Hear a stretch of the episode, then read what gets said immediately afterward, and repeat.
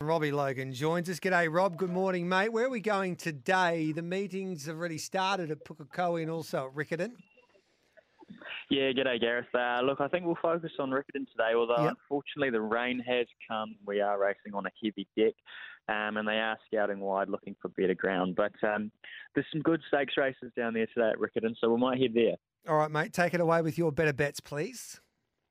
Well, I like one in the 2-year-old, race 5, number 2, Pembo's Lad. Now, people might look at that and go, hang on a minute. There's a horse in it that's 2 from 2 from the Tiakau barn and an odds-on favourite. So it might seem a bit questionable taking him on, but I was really impressed with the debut of Pembo's Lad. He went down a very small margin to the favourite, and he actually made a couple of kilos better off of the weights here.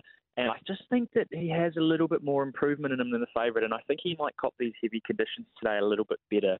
So I'm going to take on the shorty here in the 2-year-old race. So race 5, number 2, Pembo's Lad. All right, then. What else are you doing, mate? We move on to the feature for the 3-year-old fillies. It's the New Zealand Bloodstock War Step Stakes. And the favourite here, look, she's out of a mare that a few of your listeners might know, and Lucia Valentina. She's pretty well bred.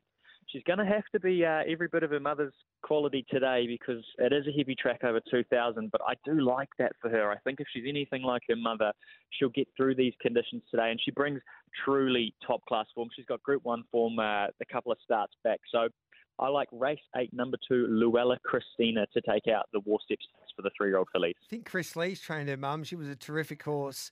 Luella Christina around 360 with Pickle Bet. And what else have you got? Is that it, mate? Or you got another one for us?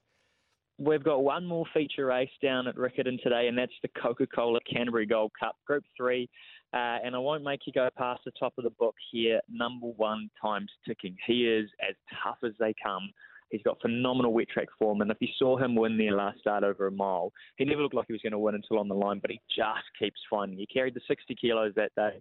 He got 59 to carry today, and he does have to win his first race at 2,000 metres today, but just the toughness of the horse will carry him a long way, and I think on class alone, he's better than this lot. So number 1, Time's Ticking to take out the Canterbury Gold Cup. So race 5, number 2, Pembo's Lad, race 8, number 2, Luella Christina in the fillies race, and then Time's Ticking to take out the Canterbury Gold Cup at Group 3 level at weight for age over the 2,000 metres. Good on you, Rob. Good luck, mate.